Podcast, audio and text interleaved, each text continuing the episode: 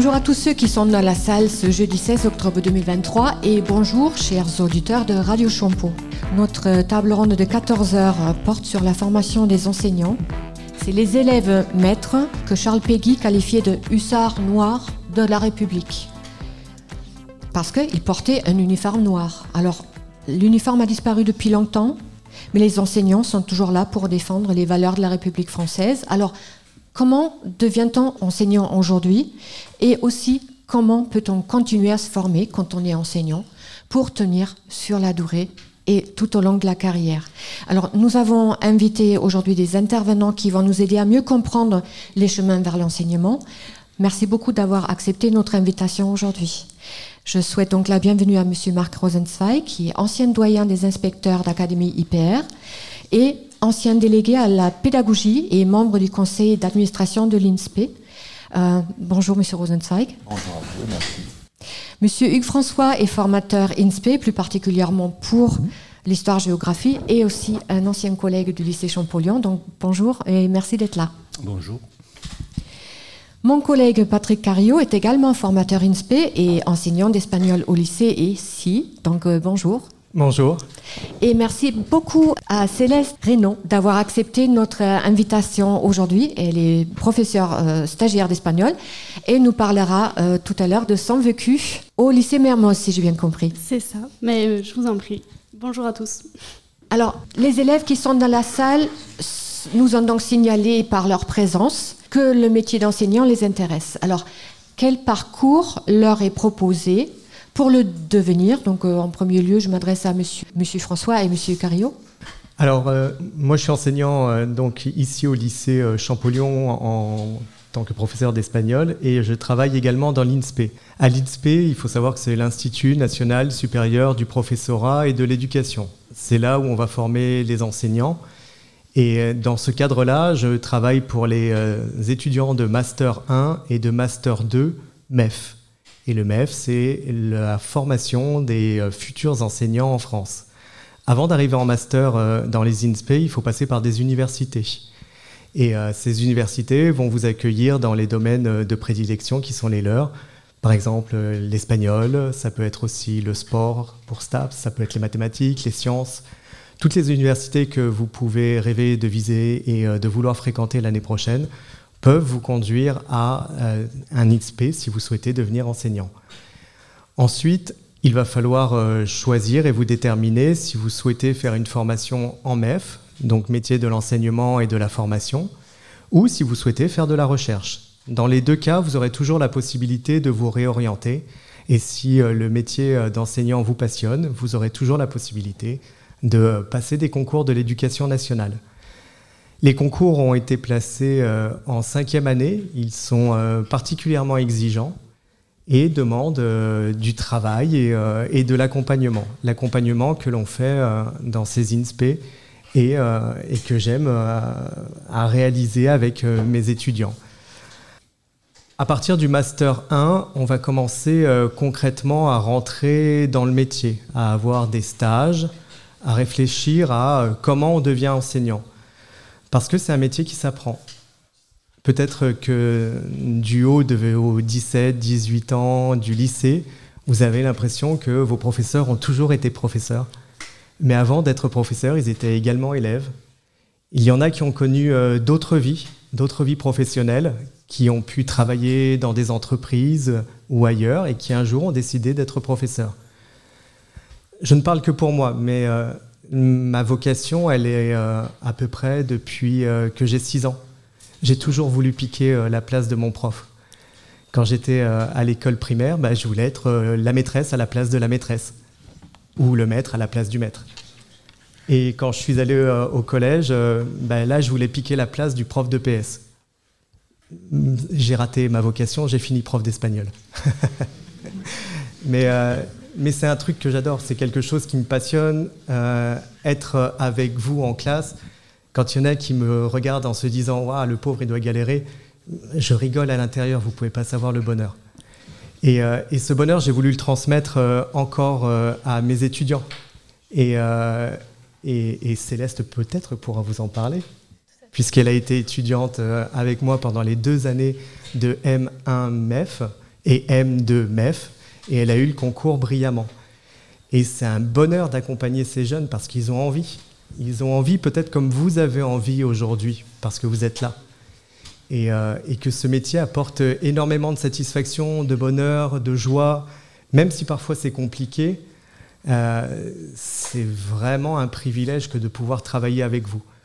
Alors, au lycée Champollion, encore plus, parce que euh, on a des, des, élèves qui sont euh, plutôt assez volontaires. Assez volontaires, et ça, c'est assez plaisant. Mais pour avoir travaillé dans des endroits plus difficiles, on a aussi du bonheur à travailler là-dedans. Parce que on, a des élèves qui sont d'abord des enfants et, et, à qui on a envie de transmettre énormément énormément de, savoir, de connaissances, parce qu'il y a ce que l'on transmet à travers notre matière, l'espagnol, et il faut essayer de vous euh, passionner par cela. Mais il y a aussi euh, toutes les valeurs euh, dont vous avez dû entendre parler pendant toute la journée d'aujourd'hui, donc je ne vais pas en remettre une couche. Mais, toute cette transmission est pour nous essentielle quand on est enseignant. Et, et, ma récompense, notre récompense, je crois, c'est de voir vos sourires. Oui, vos satisfactions. On aime bien aussi voir vos têtes quand vous faites un petit peu la tête, mais c'est personnel, mais c'est très agréable. Et après, de vous voir rebondir et de vous voir rigoler et de vous voir travailler, pour nous, euh, c'est un véritable bonheur. Donc merci, voilà. merci beaucoup euh, pour, pour, cette présentation. Et vraiment, je crois que vous avez réussi à donner envie aux élèves euh, de découvrir ce métier. Euh, concernant la formation, plus précisément Moi, j'aimerais vous dire aussi que euh, si M. Carillo et moi, nous avons fait une carrière de professeur de collège et de lycée, il y a un autre professorat qui existe, qui attire à 98% des jeunes filles, mais on n'est pas du tout contre l'idée de voir arriver des garçons aussi. C'est le professorat des écoles. Puisque euh, l'INSPE de Montpellier est accolée à la faculté d'éducation. La faculté d'éducation est intégrée à l'université de Montpellier. Alors l'université de Montpellier, qu'est-ce que c'est? C'est la faculté de droit, plus STAPS, plus pharmacie, plus la totalité de la faculté des sciences, plus médecine, plus dentaire. Enfin, c'est un gros machin. Il n'y a que la faculté des lettres qui n'a pas voulu rejoindre le club. Bon. Mais nous travaillons en harmonie avec elle. Donc euh, le professorat des écoles, il existe. On forme des professeurs. Hein. on les appelle maîtres dans les petites classes. Donc moi, je m'occupe aussi bien d'étudiants euh, qui veulent devenir professeurs des écoles que d'étudiants qui veulent devenir professeurs de collège et lycée. Et en ce qui concerne le professorat des écoles, euh, en tant que prof d'histoire-géographie, quand je vais m'asseoir au fond d'une classe de maternelle, je ne me sens pas particulièrement à l'aise en m'appuyant sur mes compétences disciplinaires. Ce qui veut dire que derrière le métier et la discipline, vous choisirez une discipline. Vous choisirez euh, sciences de l'ingénieur, euh, français, euh, espagnol éventuellement si vous n'avez pas de chance. Il y a un métier et ce métier il est partagé. C'est-à-dire que derrière la discipline, il y a aussi une certaine euh, qualité professionnelle à construire. Et les, jeunes professeurs, les étudiants en métier de l'éducation et de la formation, eh bien, ils suivent ce qu'on appelle euh, des unités de culture commune. Qu'est-ce que c'est que cette bestiole? En fait, on met ensemble des gens dont les parcours sont totalement différents. C'est-à-dire que parfois un étudiant qui vient d'avoir ou qui prépare un CAPES de philosophie ne se sent pas nécessairement en acquaintance avec un jeune professeur ou une jeune professeure d'éducation physique et sportive. Bon, rapidement, ça peut se régler, surtout s'ils sont charmants. Euh, et il faut qu'ils apprennent tous les deux qu'ils font le même métier. Et ça, c'est absolument essentiel. On n'est pas professeur d'histoire, on n'est pas professeur de lettres, on n'est pas que professeur d'anglais, on est professeur. Et ça veut dire qu'on travaille ensemble. Qu'on travaille ensemble avec plusieurs disciplines, dans des équipes pédagogiques, et que cette obligation professionnelle est liée aussi à un statut. Ce statut, c'est celui de fonctionnaire d'État. Vous avez trois corps de fonctionnaires d'État. Trois corps de fonctionnaires. Nous faisons partie comme, euh, je vais prendre un exemple, euh, comme la police, nous sommes fonctionnaires d'État. Quand on passe un concours de recrutement de l'éducation nationale pour devenir fonctionnaire d'État, on adhère à un certain nombre de valeurs. Si on a le choix de, de pas, hein, on est dans un système démocratique. Si on n'a pas fait le choix d'adhérer à ces valeurs-là, c'est pas la peine de venir. C'est important d'avoir cette idée en tête. On n'arrive pas dans l'éducation nationale comme dans une auberge espagnole. On n'amène pas son manger. C'est-à-dire que être enseignant, c'est c'est pas c'est pas juste euh, je fais cours, c'est je crois en quelque chose. Je crois en des valeurs, je crois au droit positif, je crois aux valeurs de la République, je pense encore que lire la Déclaration des droits de l'homme et du citoyen ne rend pas idiot, et je la travaille tous les jours. Et je recommence parce que quand je suis arrivé au sommet de l'échelle, je me casse la gueule après. Et je recommence. Et ça, ça n'a rien à voir avec la discipline, mais tout à voir avec le métier. Peut-être que les élèves vont se demander concrètement euh, combien de temps faut-il pour devenir enseignant? Parce que tout ce que vous venez d'écrire, ça se construit au fur et à mesure. Euh, et euh, est-ce qu'il y a une sélection? Comment ça se passe? Alors concernant le second degré, donc professeur de collège et professeur de lycée, il faut d'abord avoir une licence pour arriver en master et aux INSPE ou fac d'éducation. Donc ça veut dire d'abord trois ans à l'université et ensuite avec ces trois ans on candidate pour euh, arriver en master. En master, il faut mettre une lettre de motivation. C'est un peu, il y a un système équivalent à Parcoursup qui s'appelle Mon Master. On met une lettre de motivation, on met son dossier euh, sur les trois premières années et on est pris ou pas. Et euh, si on est pris, eh bien, ça nous ouvre la porte à deux ans de plus, Master 1, Master 2. En Master 1, on va découvrir euh, un peu euh, le métier d'un côté abstrait avec la formation universitaire et d'un côté pratique avec des stages. Et ensuite, en Master 2, on va continuer ces stages. Il y aura davantage de stages et il y aura le concours qui a lieu généralement autour du mois de mars pour les écrits et autour du mois de juin pour les oraux. C'est pour ça que je vous disais au début que c'était euh, des concours qui étaient assez exigeants. Et ensuite, quand on a son concours, eh bien, on est euh, fonctionnaire stagiaire. C'est-à-dire qu'on va passer une année à être formé dans un établissement scolaire. On peut ajouter quand même que euh, quand M. Carillo parle de stage, soyons concrets. les étudiants suivent ont des semaines de stage en licence. Mais les stages sont intégrés au dispositif de formation à partir du Master 1, ce qu'on appelle les stages d'observation et de pratique accompagnée. C'est deux fois trois semaines. Si possible, une semaine en collège et une semaine en lycée pour euh, trois semaines en collège et trois semaines en lycée pour l'enseignement secondaire. Et euh, c'est six semaines pour euh, les candidats au, Master MEF premier degré, c'est-à-dire professeurs des écoles. Pour ce qui est du, du M2, le Master 2, c'est l'année du concours. Donc c'est déjà, il faut le préparer, le concours. Hein. C'est une lourde tâche. De surcroît, à cette préparation du concours, deuxième volet, s'ajoute un stage d'insertion et de pratique accompagnée qui dure une trentaine de semaines. C'est-à-dire que nos étudiants, ils sont deux jours par semaine en stage dans les établissements scolaires toute l'année. Bon, on les libère un peu avant le concours quand même. Ils ont euh, aussi à fabriquer, à rédiger, à penser sur le Master 1 et le Master 2 un mémoire professionnel. Je veux dire, en gros, ils sont assez occupés quand même. Hein. Et euh, le fait qu'ils aient suivi ce parcours va les conduire à deux choses. un diplôme, un diplôme de master, le master mention MEF, donc, euh, dont parlait M. Carillo, et éventuellement au succès au concours. On peut avoir le diplôme, sans avoir le concours. Alors qu'est-ce qu'on fait si on n'a pas le concours? Ben, On peut devenir contractuel de l'éducation nationale, on peut reprendre une année, si on a les moyens de le faire, pour repréparer le concours, et on peut éventuellement se dire aussi, J'ai pas mon concours, j'acquiers un peu d'expérience professionnelle en étant contractuel et je passe les concours internes.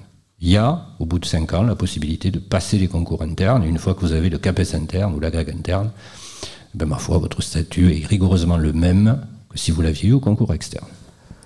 Alors je précise euh, l'histoire des contractuels, parce qu'à l'éducation nationale, euh, la voie royale, bien sûr, c'est d'avoir le concours, parce qu'après, euh, ça nous permet d'avoir le statut de fonctionnaire.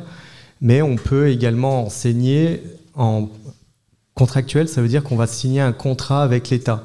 Si l'État a besoin de professeurs pour des raisons X ou Y, il va faire appel à des personnes en fixant un minimum requis de niveau euh, scolaire et de compétences.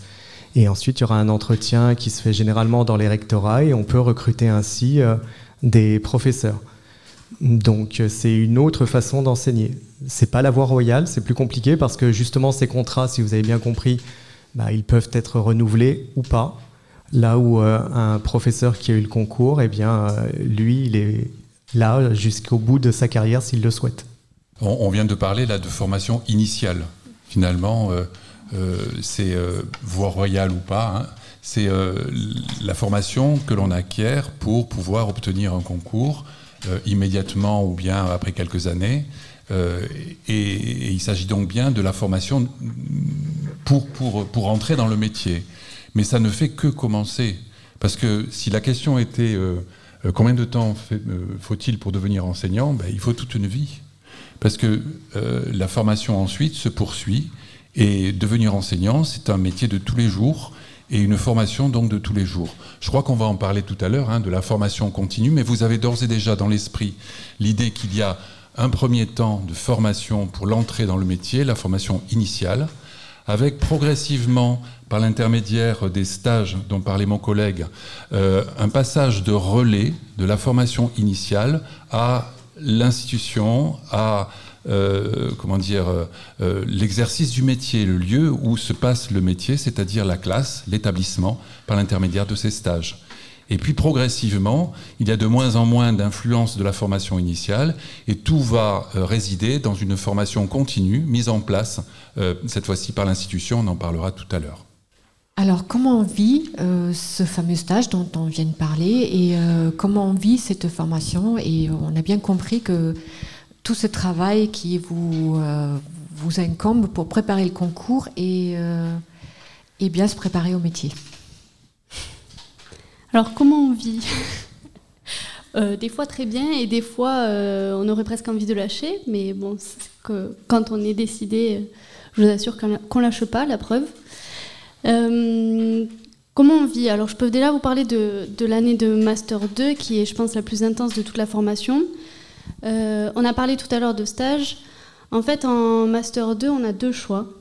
Soit on est six pas, donc on parlait de stage d'immersion et de pratique accompagnée. Donc c'est un stage où on est toute l'année dans, les classes, on est avec un tuteur, on est accompagné.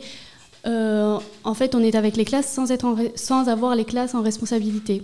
Le deuxième choix, ça a été le mien.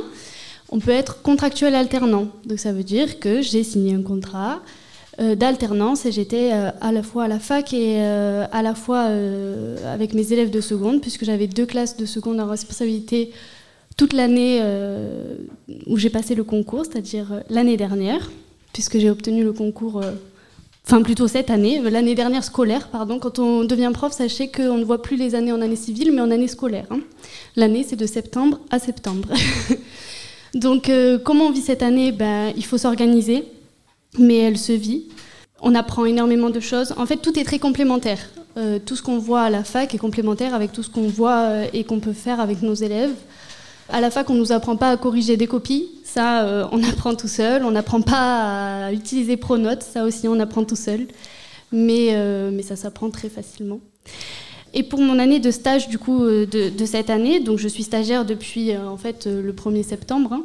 Ça fait un mois que je suis ce qu'on appelle fonctionnaire stagiaire. Donc en fait, fonctionnaire stagiaire, ça veut dire la première année d'enseignement après le concours. Parce que du coup, comme vous avez compris, j'enseignais l'année dernière, j'avais que deux classes de seconde, donc j'enseignais pas à temps plein, mais j'étais quand même professeur. Euh, cette année, c'est ma première année après avoir obtenu, le concours. Donc cette fois-ci, je suis à temps plein. Et j'ai à ma charge, par exemple, donc 10 classes en espagnol, puisque je suis professeur d'espagnol, je n'avais pas précisé. Donc c'est beaucoup de travail, c'est certain, parce qu'en fait, c'est beaucoup de travail aussi parce que c'est un énorme décalage avec ce qu'on a eu avant. mais ça se fait. En fait, il faut être organisé. Je pense que c'est euh, le mot-clé pour, euh, réussir son année, c'est d'être organisé euh, et d'être passionné surtout, parce qu'en fait, tout s'imbrique bien, tout est logique quelque part quand, quand on est passionné, je trouve. Voilà, comment, comment est-ce qu'on vit? On, organise un petit peu au fur et à mesure. Des fois, peut-être qu'on est un peu sous l'eau, mais ça, c'est pas très grave parce que je pense qu'en fait, même sûrement, ils compléteront. Hein, mais je pense que même des années après, ça peut nous arriver d'être sous l'eau aussi. Et c'est pas grave, parce que euh, quelque part, c'est pour la bonne cause. Mhm. Alors, euh, quelle est la complémentarité en fait sur la formation sur le, sur le terrain qui vous accompagne dans l'établissement et euh, ce que vous ce qu'on vous fait voir à l'INSPE? Est-ce que vous avez un tuteur, par exemple? Je suis fonctionnaire stagiaire. Ça signifie que j'ai euh, un tuteur avec moi dans l'établissement. Donc, c'est un collègue professeur d'espagnol. Comment est-ce qu'il m'aide? Enfin, ça veut dire quoi être tuteur? Je lui envoie mes séquences, pratiquement, hein, pratico-pratique. Je lui envoie mes séquences. Euh, il me dit ce qu'il en pense. Il m'aide à peut-être les améliorer. Il me questionne. En fait, c'est beaucoup de réflexion euh, sur son propre travail. Tiens, pourquoi cette question et pas une autre? Pourquoi est-ce qu'on les fait travailler en groupe et pas en binôme? Pourquoi est-ce qu'ici ils ont besoin de 5 minutes et pas 10 Pourquoi est-ce qu'ils n'iraient pas écrire au tableau tout seuls? Pourquoi est-ce qu'ils n'utiliseraient pas leur téléphone avec un QR code plutôt que de faire euh, au tableau trois écoutes? Voilà, donc c'est beaucoup de, réflexion. Le tuteur, il est aussi là pour venir voir nos cours et analyser notre pratique. Et encore une fois, ça permet en fait d'avoir de l'auto-réflexion et de l'autocritique sur, euh, sur notre pratique. Nous aussi, on peut aller voir un tuteur, c'est quelqu'un qui s'engage à ce qu'on puisse venir voir ces cours, parce que tous les, profs n'ouvrent pas leurs portes euh, forcément, euh, ne sont pas à l'aise pour qu'on puisse venir voir leurs cours. Donc un tuteur, c'est quelqu'un aussi qui, nous ouvre sa porte pour qu'on puisse euh, venir prendre peut-être des petits tips de prof et qu'on ait un petit un modèle en tout cas. On a parlé de la formation donc initiale et de l'année de stage. Maintenant, on va parler de comment continuer à, à être un bon professeur, donc, euh, parce qu'on se pose beaucoup de questions dans notre métier. La société évolue, les outils d'enseignement évoluent aussi. Moi, quand j'ai démarré dans le métier, il n'y avait pas Internet, donc vous voyez, en tant que professeur documentaliste dans un CDI où il y avait juste du papier, et mon métier maintenant où je suis euh, sur Internet tout au long de la journée, et devant un PC qui est plus est, on a forcément besoin d'évoluer dans nos pratiques euh, pédagogiques également. Donc comment ça s'organise pour continuer à rester un professeur qui évolue en même temps que la société et les élèves? Monsieur Rosenzweig Oui, peut-être euh, l'idée essentielle serait que, euh, après avoir parlé de la formation initiale, là, qui dure les années de licence, les deux années de master, l'année de stage, l'année de fonctionnaire stagiaire, bon, globalement 6-7 ans, hein, voilà euh, ben ça suffit pas quand même pour euh, former complètement un enseignant. L'enseignement, euh, c'est une mission complexe.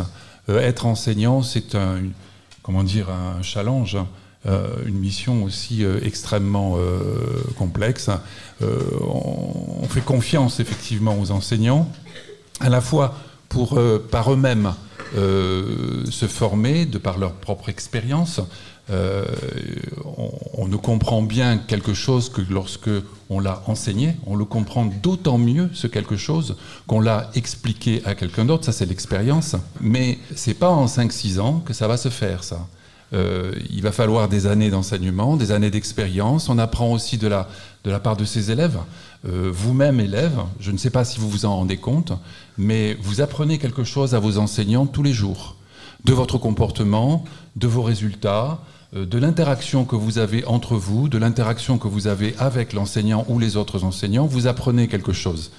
Et enfin, vous, êtes acteur finalement hein, de la formation de vos enseignants. D'ailleurs, je, rends hommage là à un travail de, mon collègue Frédéric Miquel, qui est un inspecteur de, lettres, et qui a mis en ligne plusieurs euh, témoignages euh, de professeurs qui expliquent comment leurs élèves leur ont appris quelque chose. Ça s'appelle Ces élèves qui nous élèvent. Et euh, en tant que documentaliste, Madame Roth, vous, vous le connaissez très très bien, cette chose-là. Je ferme, je ferme ma parenthèse. Donc l'idée essentielle, c'est que on ne devient pas professeur malgré toute la qualité de la formation initiale. On ne devient pas euh, un excellent professeur en quelques années seulement. Il faut donc euh, qu'une formation, et pas seulement l'expérience, mais qu'une formation autre prenne le relais. Et là, je parle de la formation continue. La formation continue, qu'est-ce que c'est? C'est un, dispositif qui est mis en place par, le, rectorat, par euh, l'institution éducation nationale, pour accompagner les enseignants dans leur évolution. Alors vous vous dites, bon, mais euh, ok, une fois qu'on a fait euh, un stage sur ceci, un stage sur cela, mais ça se multiplie. Je vous ai dit que c'était la complexité. Ça se multiplie, il y en a beaucoup. Il va falloir donc du temps. Il va falloir donc organiser des parcours de formation. Des parcours de formation pour répondre à des attentes de plus en plus diversifiées. Ces attentes, ce sont celles de la société. Un enseignant qui rentre dans le métier en allez, 2025, il le sera enseignant jusque dans les années 2060, 2065, hein, une quarantaine d'années. Comment peut-on prévoir, comment peut-on prédire dans la formation initiale ce qui va se passer dans ces 40 années? Rétrospectivement, moi je suis enseignant, euh, je suis rentré dans l'enseignement euh, il y a une quarantaine d'années, effectivement, dans les années 80. Est-ce que j'aurais pu prévoir tout ce qui s'est passé pendant ces 40 ans? Est-ce que j'aurais pu prévoir euh, l'émergence de, la violence civique, civile, les guerres? Est-ce que j'aurais pu prévoir les crises sanitaires? Est-ce que j'aurais pu prévoir tout ce qui pourtant est patent et prégnant dans, l'enseignement de tous les jours. Forcément, il faut de l'imagination pour prévoir cela, et la formation initiale en fait preuve. C'est-à-dire qu'on essaie de, se projeter dans un futur, quels seront les métiers d'avenir, par exemple, et on y réfléchit. Pas seulement le numérique.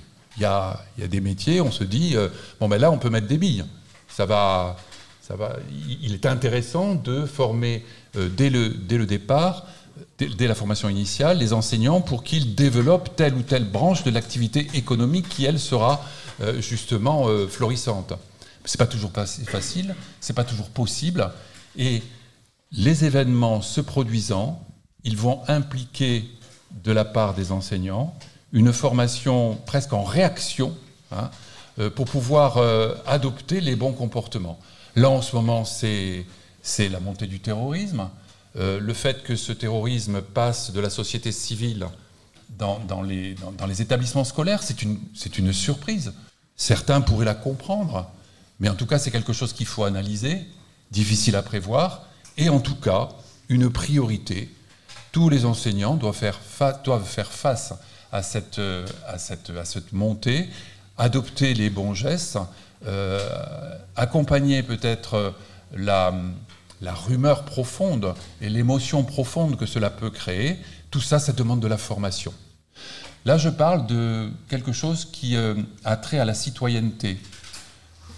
Et par exemple, depuis quelques années déjà, euh, les enseignants sont en responsabilité de développer chez vous, chers élèves, un espèce de parcours citoyen. De la même façon, euh, les crises sanitaires invite à développer chez vous, chers élèves, des parcours santé. Et puis, pour être un citoyen éclairé, mais également quelqu'un de bien dans sa peau et qui prend plaisir à, être bien, à, vivre dans la société où il vit, euh, un parcours, un parcours euh, d'éducation artistique et culturelle. Et puis, simplement pour adopter ou pour rentrer dans la société des métiers, un parcours métier.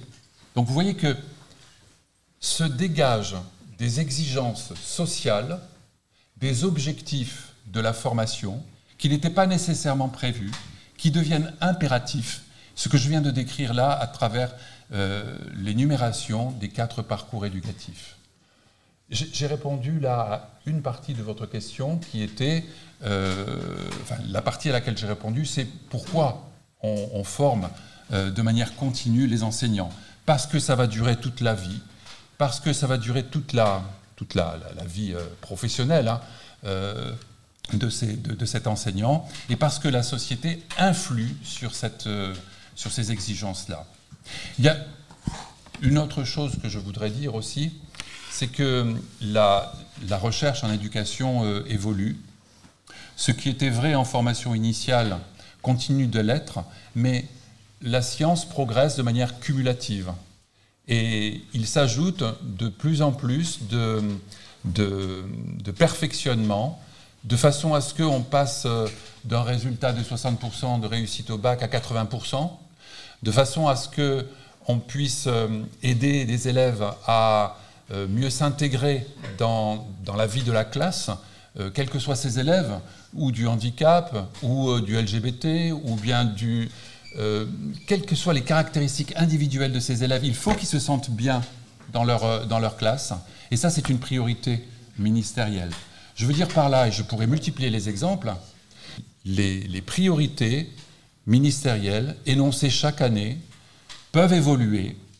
Et en réponse à cette évolution, de la formation doit être proposée aux enseignants. Il n'est pas évident, quand on est enseignant, de savoir comment on fait pour aider euh, un élève qui, euh, euh, qui est en maltraitance, qui est en harcèlement, il n'est pas évident pour un enseignant de savoir comment on fait pour aider la, totalité de sa classe à accompagner comment dire, une réforme comme le, grand oral, par exemple. Je sais que je fais un melting pot de tout ça, que tout ça c'est extrêmement diversifié. Mais pour vous donner l'idée, et je pourrais continuer ces exemples, hein, pour vous donner l'idée de la complexité du métier d'enseignant, du fait que euh, faut une formation pour accompagner cette complexité, que la société influe sur cette complexité et que l'histoire même de l'éducation fait que la, formation continue est nécessaire. Et si je puis me permettre, quand on est enseignant, c'est un bonheur renouvelé en fait de se former. On est tout le temps en recherche de nouveautés, tout le temps en recherche euh, d'adaptation. Parce que euh, face à nous, si nous, on vieillit, vous, vous avez toujours le même âge. J'ai toujours des élèves de 15, 16, 17 et 18 ans. Alors, c'est euh, à chaque fois un bonheur renouvelé. Pour moi, les années passent. Et si je ne me mets pas à jour, si je ne me forme pas, si je ne fais pas ce travail sur moi et sur les cours que je peux proposer, bah, très rapidement, je risque d'être dépassé. Euh, et, si je suis dépassé, eh bien, je ne serai plus à la hauteur euh, d'enseigner ce que je vous enseigne. Ne serait-ce que les programmes. Hein. Monsieur l'inspecteur vous en a parlé. Il y a des programmes qui sont renouvelés. Donc je suis obligé de me former à ces programmes. Mais il a raison aussi lorsqu'il parle de la science. Je suis obligé de m'adapter euh, ou, de m'imprégner de toutes les, les, nouveautés que l'on peut avoir et découvrir chaque année. Et c'est extrêmement vivifiant pour nous, personnellement que de rester euh, ou d'essayer de rester à un excellent niveau pour pouvoir ensuite vous transmettre ben, le meilleur de ce que l'on a en nous. Tout ce que j'apprends, ça me permet de, vous le transmettre et de vous apprendre des choses de, façon différente. Je ne suis pas le même enseignant que lorsque j'ai débuté. Et euh, oui, il y avait une formation initiale et il y a eu une formation continue et il me reste encore quelques années. En fait, moi, je, souscris à ce qui vient d'être dit, mais j'ajouterais qu'un enseignant est toujours dépassé, en particulier par ses élèves. Euh, c'est un métier dans lequel on rencontre des personnes, d'abord et avant tout des personnes. Que ces personnes aient 11 ans, 18 ans ou 50 ans, soit dans tous les cas, elles sont plus jeunes que moi, ce sont des rencontres. Et euh, quand certains de vos élèves deviennent ce que vous-même n'avez pas osé espérer devenir, vous vous dites, tiens, j'ai rencontré quelqu'un et c'est une opportunité qui s'est offerte à moi. Et vous ne pouvez pas préjuger dans les groupes de hasard que sont les classes. Parce que la rencontre entre un prof et une classe, c'est la rencontre entre deux hasards. Nous ne choisissons pas nos classes, et c'est très bien. Vous ne choisissez pas vos professeurs, et c'est très bien aussi. Et là, il va bien falloir faire quelque chose. Et parfois, se faire conduit à un dépassement. Un dépassement des a priori, parce qu'on n'a pas nécessairement vocation à s'aimer les uns les autres. Par contre, on a vocation à travailler ensemble. Et ça, ça suppose parfois, et c'est un apprentissage qui commence dès l'école maternelle, à sortir de soi. Sortir de son propre petit ego pour s'intéresser aux autres et aller plus loin ensemble. Donc être dépassé, finalement, moi, ça me réjouit d'être dépassé par mes étudiants. Ça me réjouit, comme ça me réjouissait d'être dépassé par mes élèves. Quand je vois mes futurs ou mes déjà euh, professeurs stagiaires, je me dis que je peux partir tranquille. Hein. La maison sera bien tenue. Puisque l'éducation nationale, c'est pas juste les profs qui sont dedans. Hein. C'est une longue, euh, une longue, longue, longue histoire. Et une longue histoire de passeurs, de passeurs de mémoire, de passeurs de savoir et de préparateurs d'avenir. En tout cas, ce que je pourrais ajouter, c'est que euh, ce qu'on peut trouver d'intéressant dans ces formations, euh, comme c'est culture commune, donc où, on invite euh, membres d'éducation, en fait, parce que ça peut être aussi par exemple des CPE qui sont avec nous au-delà de toutes les matières, c'est que on a toujours quelqu'un en face de nous qui va nous apprendre quelque chose parce qu'on aura toujours quelque chose à apprendre d'un professeur des écoles, par exemple, qui va nous montrer des, des flashcards, ou euh, d'un professeur de PS qui verra les choses probablement différemment de nous, ou nous en espagnol qui allons euh, également voir les choses différemment. Donc euh, c'est aussi en ça que la formation est intéressante, c'est parce que non seulement c'est de tout âge, mais c'est aussi de, de, toute personne qui travaille dans l'éducation. Et c'est en se posant des questions ensemble, je pense, qu'on répond des fois à nos, à nos propres questions même. Voilà. Euh, toujours à propos de la formation euh, continue. Euh, les, modalités de la formation. Pour ce qui est de la formation initiale, on l'a vu, au moins deux modalités. à l'université, avec des travaux pratiques, avec du frontal, du, cours magistral, etc. Et puis des stages. En formation continue, on a surtout parlé de la formation individuelle. Voilà. Mais en regard de la formation individuelle, il y a également la formation à destination d'équipe.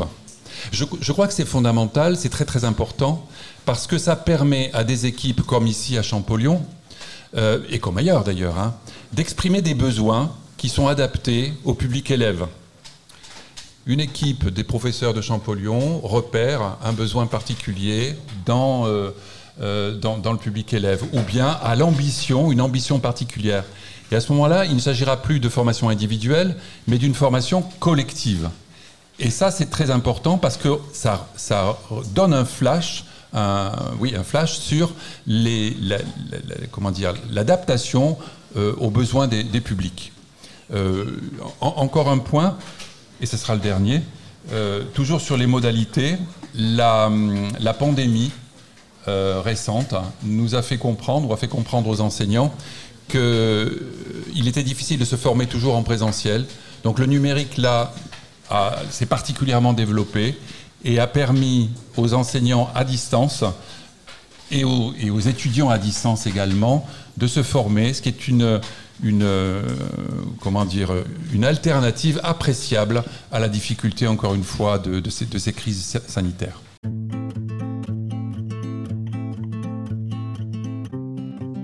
Et c'est sur le numérique que nous allons conclure parce que c'est sur Internet que vous allez pouvoir retrouver cette émission podcast. Donc euh, merci beaucoup à tous nos invités d'avoir été parmi nous aujourd'hui, d'avoir apporté leur expertise et également merci aux collègues à la technique, donc euh, Maïsoun Bienassi. Au micro, c'était Vera Roth. Je vous dis à bientôt pour une nouvelle émission de Radio Champo et nous gardons la salle.